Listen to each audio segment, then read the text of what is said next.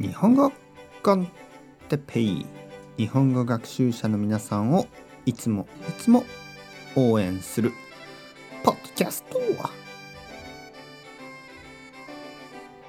今日は元気について。また元気。また元気の話。はい皆さんこんにちは。日本語コンテッペイの時間ですね。元気ですか？えー、僕は今日も元気ですよ。今日はね元気についてちょっともう一度話したいと思います。前も話したことがあるトピックですね。元気については何度も何度も話しました、えー、だけど大事なことだからまた話します、えー、皆さん元気ですか？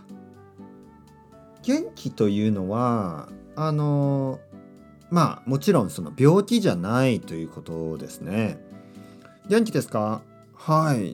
いやちょっとあの風邪をひいてしまってはい風邪をひいた人は多分元気じゃないですよね。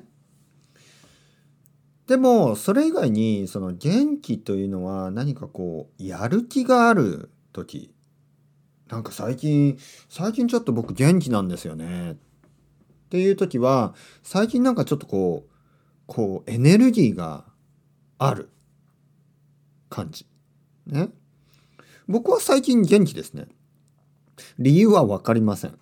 理由は分からないけど、ちょっといろいろまたやる気になってきました。やる気になってきた。やる気が出てきた。ね。えー、まあ、ポッドキャストももちろん続けてるし、えー、小説も書いてるし、まあ、小説というのはストーリーですね。日本語学習者の人のための話、うん、簡単な日本語で書かれた簡単な物語、えー、あとはそうですね。レッスンのやる気。ね。えー、運動のやる気はまああまりないですけど、まあ、あのとにかく日本語のことはやる気が出てきた。元気ですよ。じゃあ、元気がない時ありますよね。皆さんも元気がない時。元気がない時にどうすればいいかというと、いつも僕は繰り返し言ってますけど、何もしなくていいです。まあ何もしないというのは、あの、勉強しなくていいとか、そういうことじゃないです。何もしなくていいのは特別なことは何もしなくてもいい。毎日のルーティンありますよね。毎週のルーティン。ありますよね。それを普通に繰り返せばいいということです。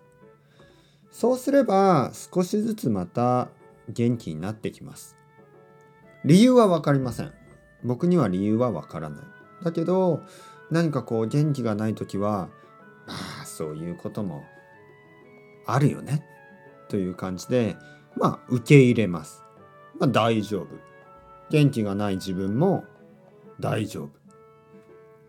えー、多分3日4日ぐらいしたらまた元気が戻ってきます。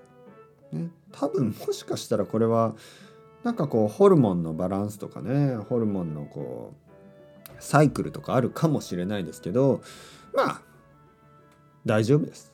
ね、全てはあの時間が解決することが多いですよね。はい、時間が経てば大丈夫になることが多いので心配せずに毎日のルーティンを、あのー、繰り返しましょう、ね。